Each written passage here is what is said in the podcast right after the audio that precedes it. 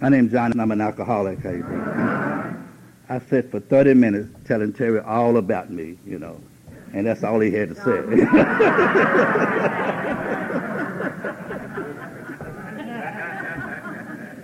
As I look around the room, I know there are more black alcoholics in Columbus. I know there are. I just know it.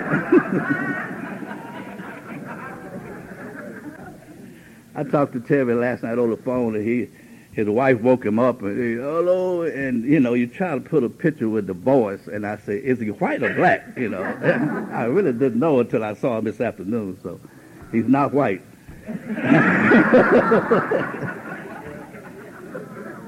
But I remember I met this guy about a few months ago, Don C. He's going to speak tomorrow, and I talked to him over the phone. I said, he got to be Mexican, you know.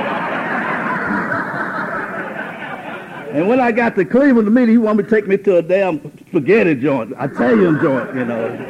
He was an Italian, so it shows I'm not too smart. And I'm going to lose my shirt because it's too tight. I remember a long time ago a guy said, John, I've never seen a guy too dumb to make his program, but I've seen a lot of them too smart because they want to try to complicate the program.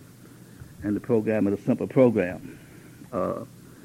Back during the integration, you know, you all up north, y'all integrated a lot quicker than we did down south, but we had this bus driver, and he was from up north, Detroit, somewhere up there. And he was driving this bus, and he was going south. And just as he got to Mason-Dixon, before he crossed the Mason-Dixon line, he stopped the bus. He said, look, we're not going to have no damn discrimination on this bus. Maybe the Greyhound, maybe Trailway, maybe some other bus, but not this bus. Everybody on this bus going to be one color. We're going to be green. Now, when we cross that damn Mason-Dixon line, I want all dark green in the back and all light green in the front.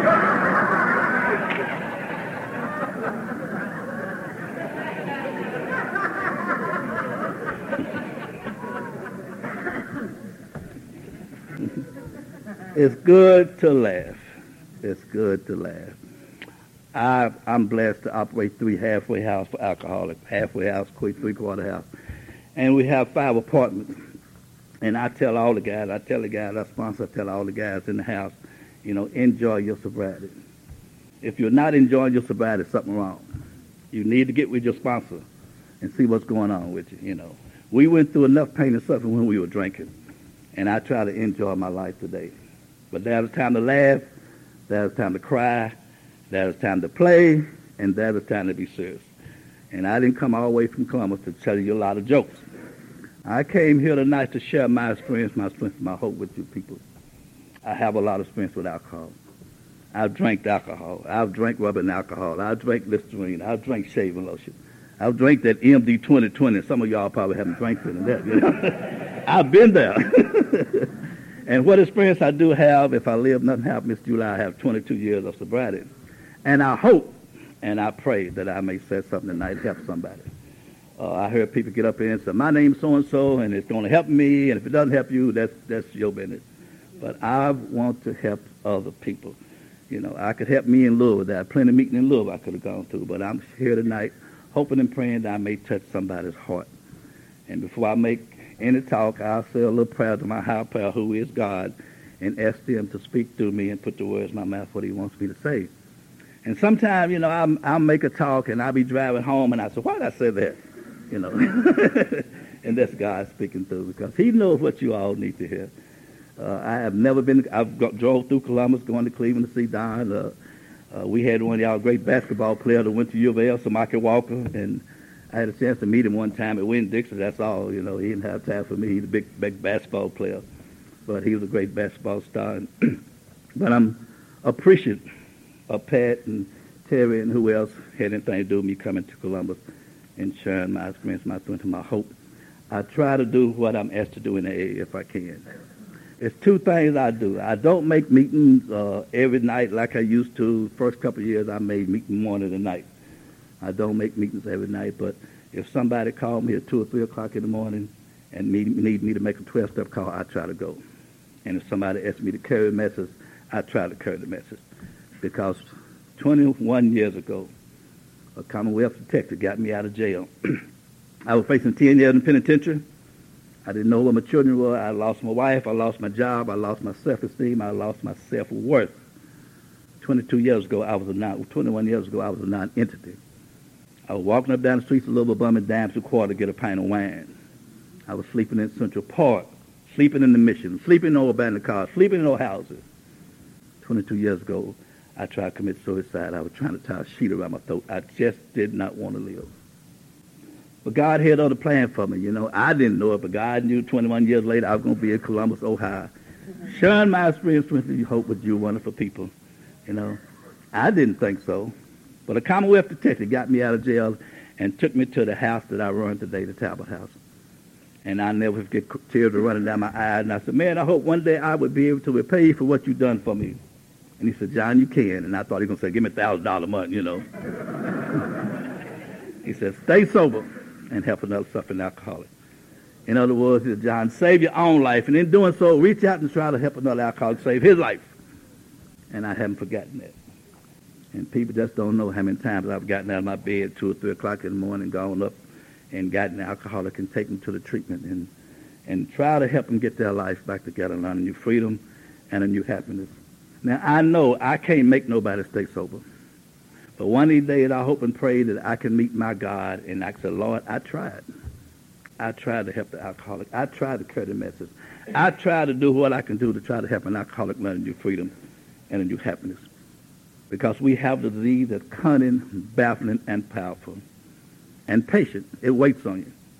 I know a guy that waited on him for 26 years, and his wife died, and he started back to drinking, and 9 months later, he died. So it's still out there.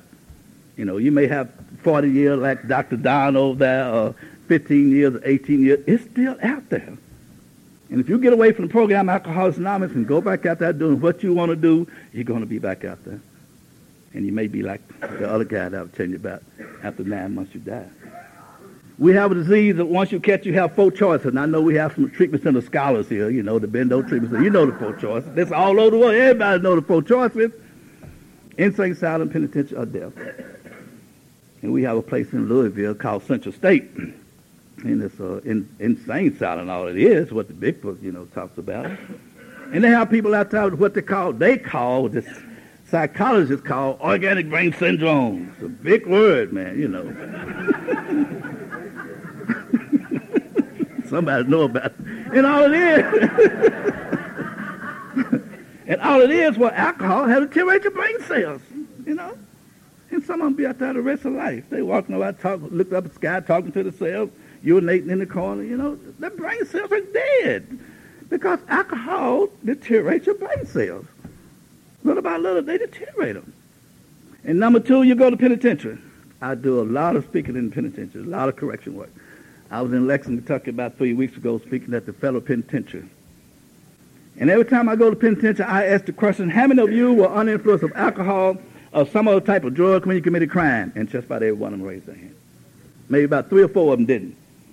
I looked like maybe 150 to 200 men, and all of them had been under influence of alcohol or some other type of drug when they committed crime. And number 3, you'll die. You'll die. Now, if you won't be smart like I was, well, I got to die from something anyway, you know. We don't have to. See, I wasn't no smart guy. You know, we got so many smart people in AA to be so dumb, you know, and I was one of them, you know. You know? But you'll die. You know, and we don't have to rush our life away like that. And I always tell about a 34-year-old lady, beautiful lady, bodacious lady. Man, you think Harry Belafonte was pretty. This lady was prettier than Halle Berry, you know. And I begged her one night, Tanya, please go into treatment. You're going to kill yourself. And she said, John, I can't go in treatment. I just had a child. I just enrolled in Jeff Community College. My boyfriend and I, we are doing better than we ever have done in our whole life. I can't go in treatment right now. And about 6 months later, I got a phone call at 6 o'clock in the morning. It said, did you hear about Tanya, John? And I said, no, what happened?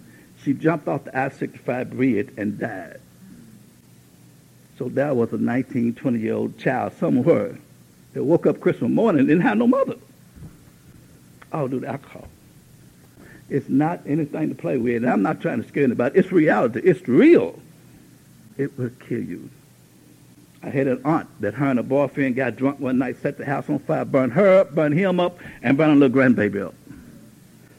Three people gone off the earth. Four people, including time that I was real close to, all due to alcohol. But we all need to thank God that there's a fourth choice, and that's recovery. And that's recovery. Rarely have I seen a person fail. The Big Book said that. Who had thoroughly followed our path. And the reason why a lot of us fail because we only do half our way and half our way, and it just doesn't work. And everything I said tonight is my opinion, and I believe that God looked down on a stockbroker from up north, New York, wherever you're from, and a physician from Akron, Ohio, and started one of the greatest programs ever put on the face of the earth. And that was a program Alcoholics Anonymous. I don't believe no way a program like Alcoholics Anonymous could have started without God working through Dr. Bob and Bill W. No president, no vice president, no nothing.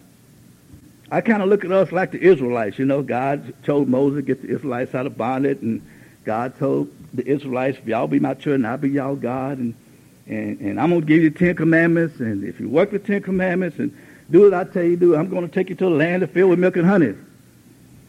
And I think he looked down on the alcoholic because we were going through a lot of pain and suffering. A lot of us were dying. And he knew better to try to give us the 10 commandments because I couldn't have, and I don't think you could have either. So he didn't give us no 10 commandments because we couldn't abide by them. I've done everything I was big enough to do and you were big enough to do before I changed, you know. But what did he give us? He gave us the 12 steps. They're growing steps. Anybody can work the 12 steps. You know, anybody can work the 12 steps. And now he didn't tell us that if y'all work the 12 steps and y'all stay sober, y'all do this, you do that, I'm going to take your land to fill with milk and honey. But he gave us some promises that's on page 83 and 84. And one of them is you'll learn a new freedom and you'll learn a new happiness. And I can honestly tell you tonight that I've learned a life that I would not trade for nobody's on the face of the earth. And I mean that from the bottom of my heart. I remember when I was drinking and Bill Cosby, he was one of the first black actors, you know, you see on TV, and I used to look at Bill Cosby, why couldn't I be Bill Cosby, you know? God didn't make me to be Bill Cosby. He made me to be John Ellison. And you all, we love you for just who you are. For just who you are. And I was telling somebody tonight, you know, when I came in AA in Louisville, Kentucky, around, 1980? Not 80, but 1970, because I yo-yoed around the program for 10 years. That one, but only 10 blacks in the whole Louisville area. But you know, I walked in a meeting like this where a lot of people was, and you people came up to me and you hugged me and you said, John, we love you and we need you. You didn't say, John, you black, you got set over there. John, you got those dirty clothes on out of head, you got set over there. You said, John, we love you and we need you. You don't have to be Bill Cosby. You don't have to be Dr. J. You don't have to be Michael Jordan. Just be John Ellison. You're an alcoholic, and you're just like us. Thank God. Thank God. I don't care if you've been sober 2 hours. We love you. We need you. We need you. I can learn just as much from the new person as I can from the old person. You know? We need you. And that's what impressed me so much about Alcoholics Anonymous. The love that we have for one another. I don't think there's no other love like it. Don't say church now. Don't believe me. Call one old deacon at 4 o'clock in the morning and say, hey, deacon, I feel like drinking. Come talk to me. My friend's a deacon. I don't want to talk to him. He also an alcoholic. But I've never seen no love in no church like we have in Alcoholics Anonymous. You know. Religion is something that you believe in. Spirituality is something that you feel on the inside. AA is a spiritual program. That's why we have so much love for one another. And without love, you don't have nothing. A great man once said, although I have the gifts of prophecy, and although I can understand all mysteries, and although I have so much faith, I can move mountains. And I may have 4 Mercedes Benz. I may have a $500,000 home. But if I don't have love, I have nothing.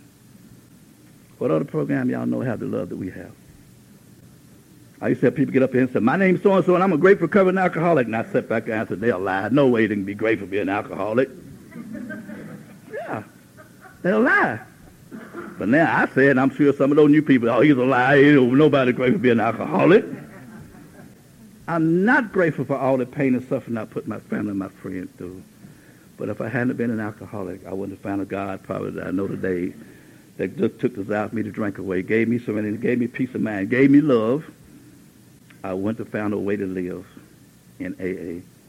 AA is not a program to keep you sober. Yeah, it's helped keep you sober. AA is a program to teach you how to live sober. And I went to find people like Don over there and Aaron and so many other people that loved me for just who I was. Not for who I used to be, not for who I could be, but you loved me for just who I was. And that's why I thank God I'm an alcoholic tonight. Didn't want to be one. I didn't have to be an alcoholic. May have been born an alcoholic. I don't know. Maybe I drank myself an alcoholic. I don't know. And I don't care. I know tonight that I'm an alcoholic. And if I get through talking, you'll know that I'm an alcoholic. Because I have a friend of mine say, if you walk like a duck, and you quack like a duck, and you wobble like a duck, you ain't no chicken. You're a duck, you know? Took my first drink of alcohol, 8 or 9 years old, got drunk. Got drunk. Now, back in those days, they didn't have no child abuse place. My mother beat the devil out of me, you know. And I cried, and I said, Mother, I promise I'll never in my whole life drink any more alcohol. And meant it. Did not know about a disease called alcoholism. Had all the characteristics of an alcoholic in early age. My mother, father had me. She went one way, he went another. And I lived with my grandmother, and we had worked on a farm, and I had to do all the farm chores. And I'd see other children get out of school. Maybe their mother and father would be together, and they would go play basketball, they would go fishing, they would do this and they would do that, and I hated them. And I said, why couldn't my mother and father stay together? Then I could have been like Jim, I could have been like Joe, I could have been like Tom. And all my life I wanted to be someone else that I wasn't. 16 years old, I got drunk again off of blackberry wine. I thought it was Kool-Aid. Tastes good, tastes sweet. Thought it was Kool-Aid. Guy had it in a sack. I'm drinking this wine, you know. And I almost died off that blackberry wine.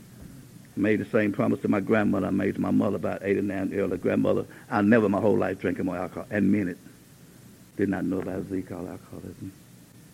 Didn't have a lot of problem with alcohol in early age through my childhood.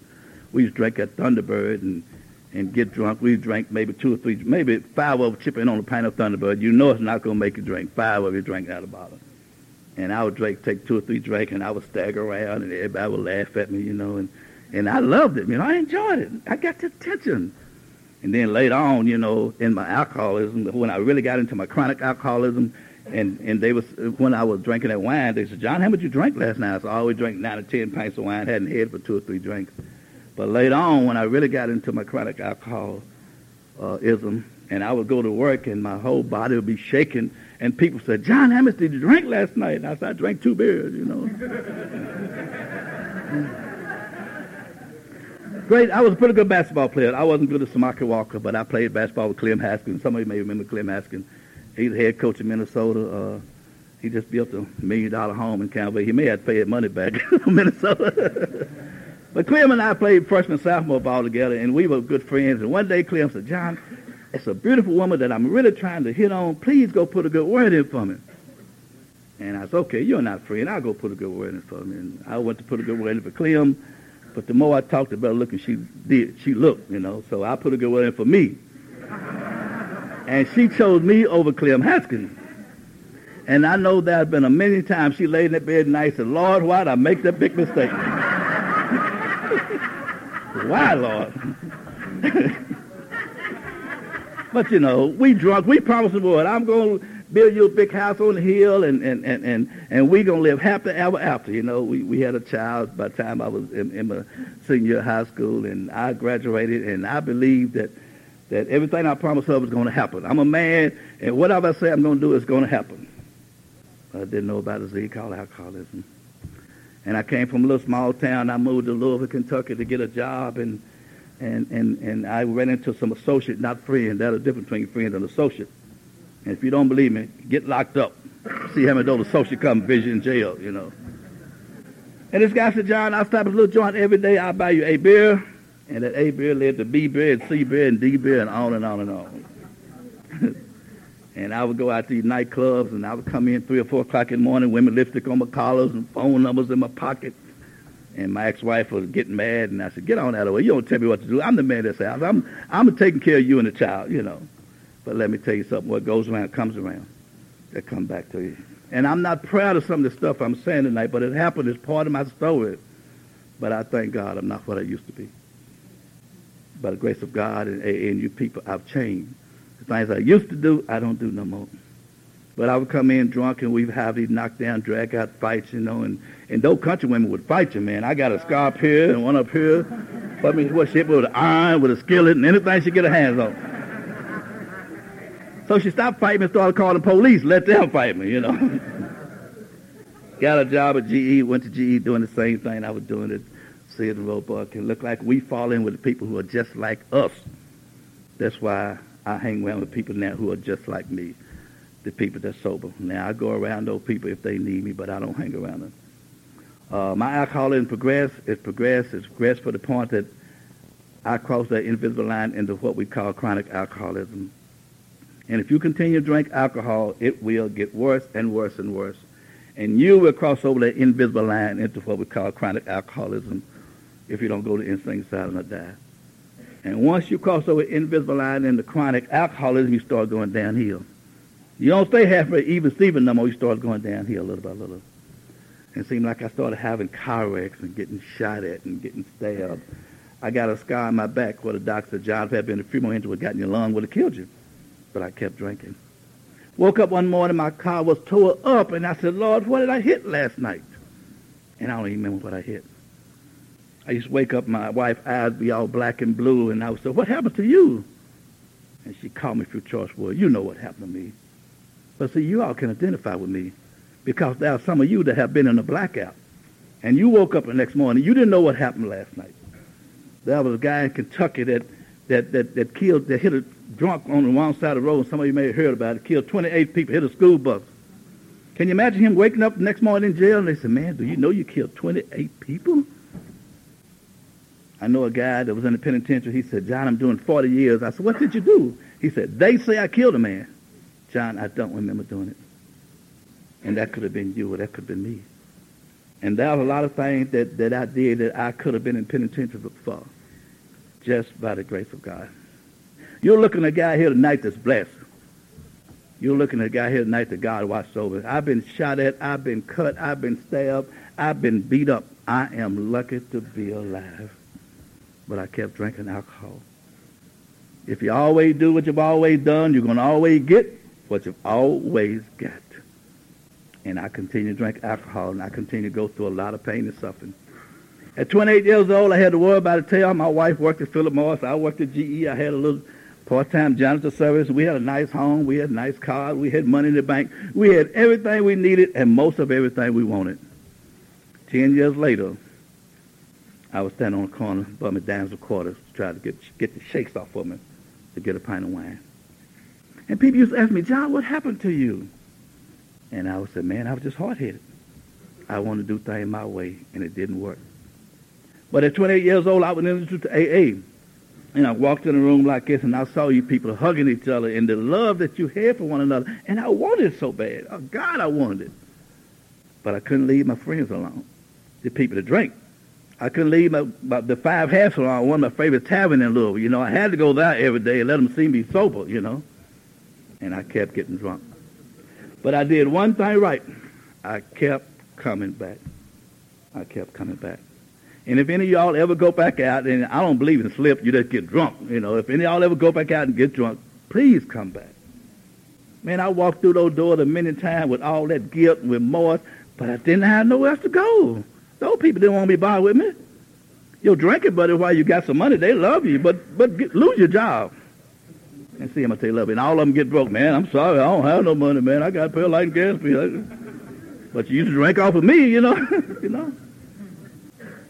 And I went downhill, and things didn't get any better. Things got worse and worse and worse.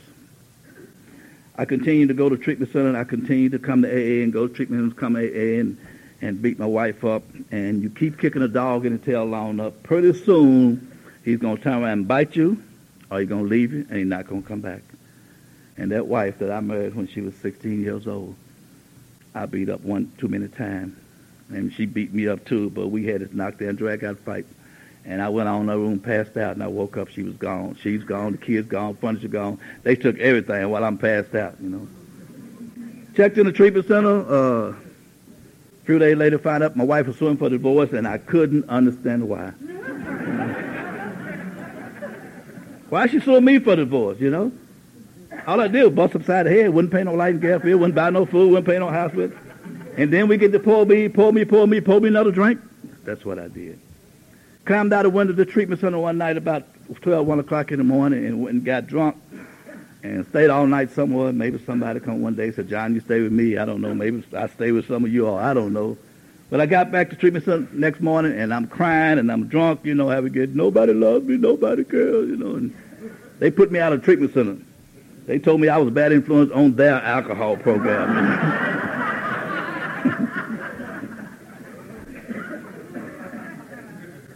So I had to call the doctor every day for him to give me an excuse to go back to work. In about 3 weeks, he said, I'm going to let you hang yourself. And I thought he was nuts. You know, he's a doctor. He's crazy.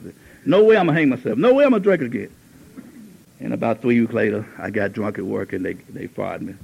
GE terminated me after 10 years of service. My ex-wife divorced me after 18 years of marriage, all in less about a month's time. And I went downhill, and I'm cold turkey. I laid in that bed, and I'll be hot one minute, and I'll be cold the next minute. And I would pray to God. I didn't know this. Lord, please help me get over this drunk. I promise you, you know. Y'all ever promise God all these things? I promise you, I'll never take another drink. And you lay down for 3 or 4 days and go through all that pain and suffering. And then that sick mind kicked in and said, well, maybe I drank a couple of beers, you know. And you know the rest of the story, don't you? Don't have to tell you the rest of the story. That 2 led to 4 and 8, 16, and on and on and on. Moved into a halfway house, same halfway house that I'm the director of day. And God told me I need to get involved in AA. So I get out of what I put into anything. And I got involved in AA chair meeting in penitentiary and did what they told me to do. And after about, 3 months, I begged that woman to take me back. You know, I've been sober 3 months, big deal, you know, and I'm going to do okay now. I'm going to stay sober the rest of my life. And, you know, though Al-Anon, they get sick too, you know, they don't know about it. We went back together, and I didn't drink alcohol for 3 years. The only thing I did right was not drink alcohol those 3 years. Did everything else Big Book said not to do. Had to go to my favorite tavern, drink my Big Red, let them see me drinking my Big Red, you know, and Coca-Colas. And somebody said, John, you can't drink alcohol, but man, you can smoke marijuana. Marijuana won't buy you. Smoke your joint. And I did, you know, I'm all right. I thought I was sober. And I stopped making meetings, and that's the main thing, I stopped making meetings. And I think most people you see that have stayed sober any length of time and go back out, most of them say, I stopped making meetings. There are no cure for alcoholism, not yet, and I don't think they'll ever find a cure, and that's just my opinion. You know, this is the cure. I believe God put this program on this earth for us. Rarely have I seen a person who who have followed their path. If you follow the path of AA, you can stay sober. But believe me, even though you're not drinking, alcoholism continues to progress in your life. Because I was crazy as a bat. After 3 years of not drinking alcohol, I was crazy as a bat. I was in 5 treatment centers in 1 year. Got a job as a distillery, as a maintenance painter. And I went into work one day, and they said, we're not going to let John get drunk today. And I'm working at a distillery to show how crazy they are, you know. And I walked on the line with all the whiskey flowing down the line. Everybody looking at it, they checked, and I grabbed one of the big bottles. You don't have to check this one. I'm going to drink this one. Don't worry about that, you know. And I got drunk. And the personality manager sat down and he said, John, I've treated you like a father. I've been a father to you. He told me all the things I did that day. And I cried, and then he cried, then he fired me, you know. And I called a friend of mine, called my sponsor, and he said, John, you've been in every treatment center in Louisville. They have a treatment center in LaGrange. Maybe they can help you. Now, I don't know about Ohio, but in Kentucky, none of those treatment centers can get you sober. They can dry you out and they can give you the tools. But you got to apply those tools in your everyday life. And it make me mad when everybody, oh, the healing place is the best place, all the Talbot House is the best place, all this place, none of them can get you sober. Only God can get you sober. But I met a counselor, his counselor, John, you've been yo-yoing around this program for years. John, you got a disease called alcoholism. You take away the alcohol, you still got the ism. Those are the things you got to work on every day. And John, you got to get rid of your resentment and your envy and your jealousy. And John, you got to love people. You got to love everybody. You got to love white people, black people, rich people, poor people. You don't have to like their ways, but you got to love them. And some of them you may have to love long distance, but you got to love them anyway, you know. And this counselor told me about the spiritual part of the program. And she said, if you ever get the spiritual part of the program, you can love people like you never loved them before. She said, John, you can love your children like you never loved them before. And I didn't understand what she was talking about. Told me about the ABCs. And I thought she was talking about the ABC you learn when you go to school, you know. I was so dumb. Told me to go back to a halfway house. But I went back home to this woman. I was going to make this marriage work. And y'all are getting over relationship was not working, but just going to hold on. You're going to make it work, you know. I'm going to make it work. It's going to work. And we get sick. Because some things are meant to be and some things are not meant to be. If it's not meant to be, it's nothing you can do to make it happen. And my sponsor used to tell me, John, don't fight nothing and don't push nothing. Because it's meant to be, it'll be. If not, there's nothing to do. I went back home to a woman telling me, John, I don't love you, I don't want you, and I don't care if they so racial life, I still won't love you. Tell an alcoholic, you're going to love me, you know, I'll make you love me. And I can remember when I used to come in 3 or 4 o'clock in the morning, women lifted girl to college, she started coming in 3 or 4 o'clock in the morning. And when the shoes on the other foot, doesn't fit too well, does it? And you know, I say, I'm a killer. I'm a killer. I didn't think about it when I did it, but when she did, I'm a killer. And I was crazy. And I went riding, and after going through all that wonderful program and all the other program, thank God for the treatment center. We need the treatment center. Don't get me wrong. Hadn't been for treatment centers, I'd be dead. We need them, but they don't get you sober. They give you the tool, they dry you out. I'd probably be dead if I hadn't been for treatment center. You know. And I went riding one night, and after going through all that program, all the pain and suffering, I got drunk. And it was the worst drunk I've ever been on, and I hope and pray to God it's my last drunk. It was 21 years ago. But my last drunk went like this. I left the house, got a ride, told this guy to take me to the liquor store, and he took me to the liquor store, and it was a telephone right across the street, and I looked at the telephone, I looked at a pint of whiskey, and looked at the telephone, looked at a pint of whiskey, and I drank, took a drink. Stayed drunk all night, went to work next morning. I worked at Philip Morris as a maintenance painter, making great money, had a good job. I walked off the job after 2 hours. I didn't tell nobody nothing. Got locked up, got out the next day, went home, found my wife had got a court order to put me out of the house. I didn't have no home. So I ran the street. I was out on the street. I'm lucky somebody didn't kill me because I would ask people for money and they wouldn't give me no money. And I'd talk about the mothers and the fathers and the sisters and brothers. And I'm lucky somebody didn't kill me. I hid all that resentment, all that hate from my ex-wife. And one day I called her and I don't remember a whole lot about this. I was drunk and I'm sure she told me not to come over. And I don't know where I got a butcher knife from. I really don't. I don't remember. But I went over to the house and I had a butcher knife in my back pocket. And she came out on the porch and she and I got in an argument and I cut across the jaw with a butcher knife. Not proud of it. It didn't make me no macho man. I would run from that woman before I do it today. She did not deserve that. That woman used to feed me when I couldn't feed myself. But I cut across the jaw with a butcher knife.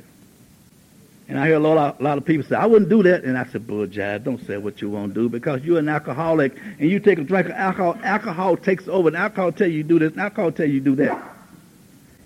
And I ran. I had police. I heard police siren coming and it seemed like every police in Louisville coming. And I just ran. Hid from the police for 2 months. And those were the most miserable times of my life because every time I see a police car, I just get real scared. I knew they were coming after me. And every time I go to bed at night, I couldn't go to sleep. I just picture myself cutting a woman with a butcher knife. But it's amazing because if she walked in this room right now, you had to get real close to her, see a little bit of scar. It's just amazing. It's amazing. But I pictured it to be a lot worse than what it really was. And I stayed drunk around the clock. 2 whole months I stayed drunk. And I walked up down the streets a little bit and bummed dimes and quarters.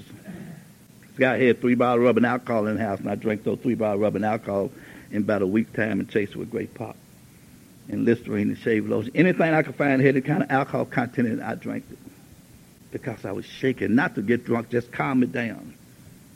I'm lucky to be alive. I slept in the Mission. I slept in parks. I slept in old house. Anywhere I could sleep, I slept. July the 4th, 1980, I just believe God said, okay, John, you had enough. You've been through enough pain. And I got locked up. They finally I had all at once, I don't have a couple intent to kill, and et cetera, et cetera. And for the first time in my life, I look back at my life, and I thank God I got locked up because I wouldn't be here tonight sharing with you people. I was suffering malnutrition. I went to jail. I was in a cell with 3 murderers, and they said that'll be the good and the worst of us. And those guys, they had compassion with me, but they would help me to the restroom because I couldn't even walk hardly. And I went in DTs. I saw snakes crawling around my throat, looked at the more, I pull off the more would come. And I heard music, and I would say, man, why don't they cut that radio off? And they said, man, ain't no radio playing. You crazy. Shut up, you know. But I heard music. I don't care what they said. I heard music, you know. And after 30 days, I caught hepatitis. My eyes got real yellow, and they thought it was contagious. But later on, I found out it wasn't. I only could catch it through my blood then, and thank God it's over now. If I start back to drinking, it'll take off where it left off. But they put me in a little cell by myself, and I couldn't have no visitors, and I couldn't use the telephone. I couldn't look at the TV, and all I could do was cry and pray and cry and pray. All of my life, I believed in God, then I didn't believe in God. Because I had this concept, I got to see it to believe in it. I got to see it. And I remember speaking, I don't know, about 3 or 4 years ago, and I told this guy about this, and he came up to me and said, John, can you see the wind? And I said, no, I can't see the wind. He said, but John, you can feel it, can't you? And I said, yes. And he said, if you go outside and see those leaves moving, you know the wind is doing that, don't you? And I said, yes. And he said, that's the way God is. We don't see God. We feel him on the inside. The love that we have for one another. That's God working through us. The only one saw God was Oral Roberts when he won that $5 million. Y'all remember that? God? Don't see God. But I cried and I prayed and I said, God, if you are there, I don't care if I go to penitentiary. I don't care if I never have material things. I just want to live, and I just want to live sober. And God doesn't come when we want him. And we are impatient. So one afternoon, I started rental mission back in my life, and I said, if I get out of jail, I don't have a place to stay.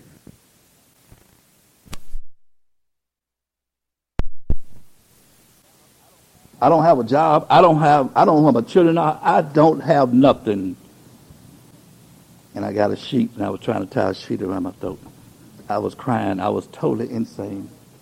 I think God worked through some correction officers. I don't know where they came from. Thank God they came, because they came in, took the sheet away from me, begged me not to commit suicide, gave me some books to read, gave me a Bible to read, and I read those books and I read those Bibles, and I cried and I prayed. And I said, God, if I don't care if I go to penitentiary.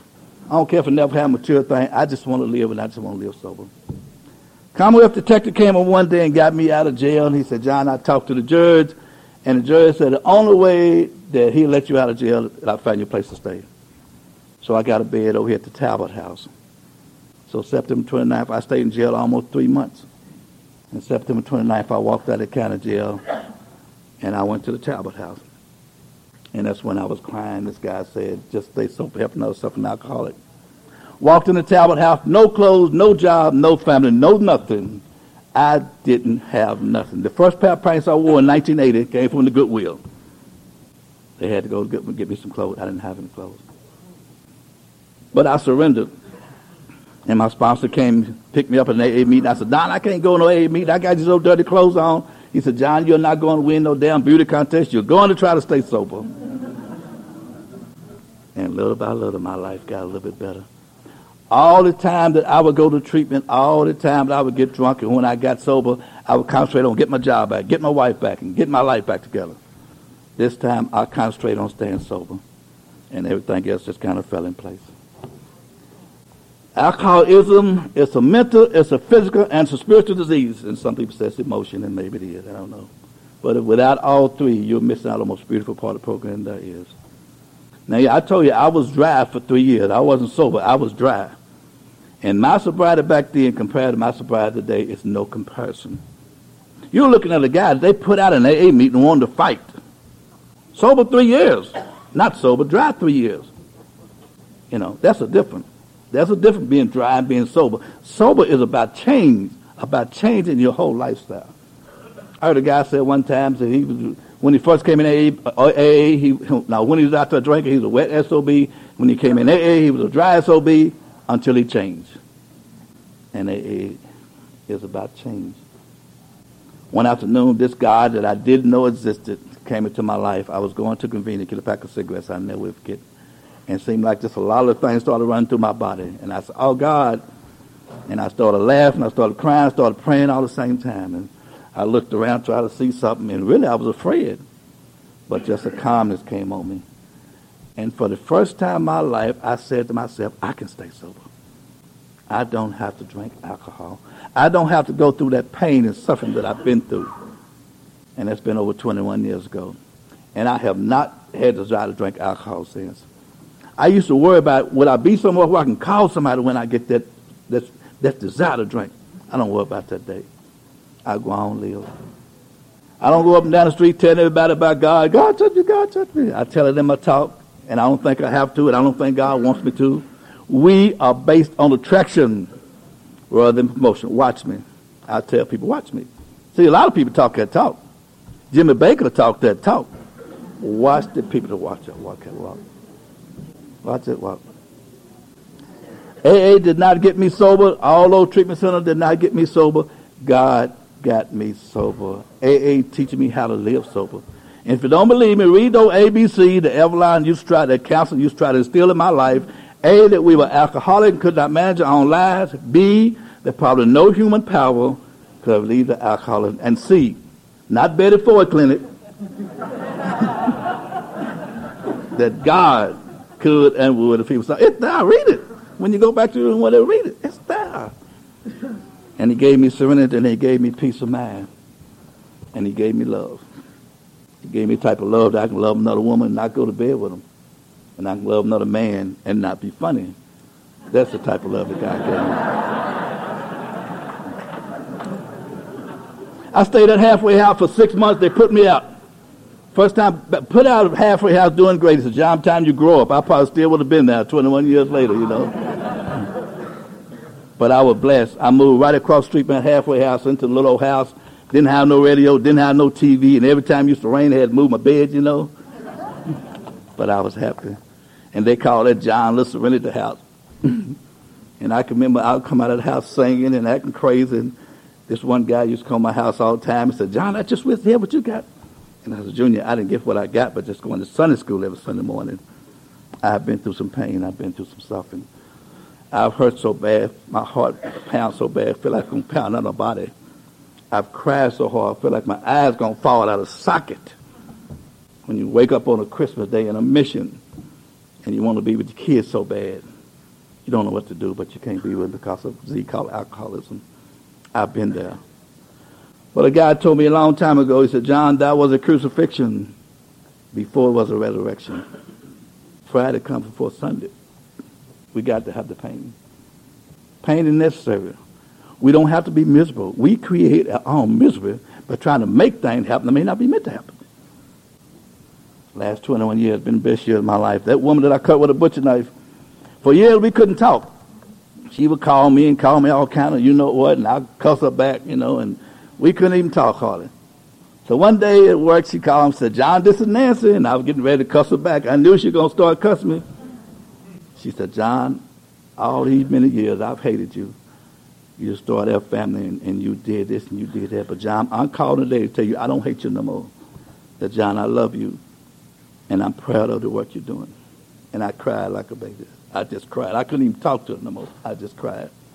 Today we're friends. You know, today we're friends. We look more like brothers and sisters. She got somebody over at it on cocaine, you know, and she'll call me. And what should I do? And I said, well, you ain't going to do it no way. You better leave him, you know. He not trying. But we are friends today. And I can remember when I cut that woman with a butcher knife. I have a daughter that's 32 years old, and she said, Daddy, get out of my life. I don't want you to ever see you no more. You cut mom with a butcher knife. I hate you. And I don't never see you no more. And it really hurt. But a few years ago, I walked down the aisle and tears were running down my eyes, and everybody thought I was crying because I was giving away, but I was crying because I can remember times she said, Dad, I hate you. I don't want to see you no more. So today she loves me. All my children love me. I got a great relationship with all of them. And it's all by the grace of God, the program I call Alcoholics Anonymous, and people like you. That halfway house that I moved in 21 years ago with nothing, no clothes, no job, no family, no nothing.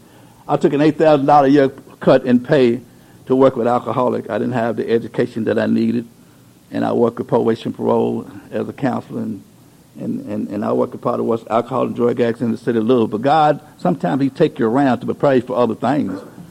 And they elect me on the board of directors at Talbot House. 3 years later, they elect me the president board of directors. And August 1st, the same house I stayed in, they elected me as executive director of the Talbot House. 1994, UPS gave us a $100,000 grant. We beat Habitat for Humanity out by 2 votes. And y'all know what Habitat for Humanity is all over the world. Jimmy Carter was the president. God wanted us to have that money to buy another. We bought another house. The mayor of Louisville called me at home one night.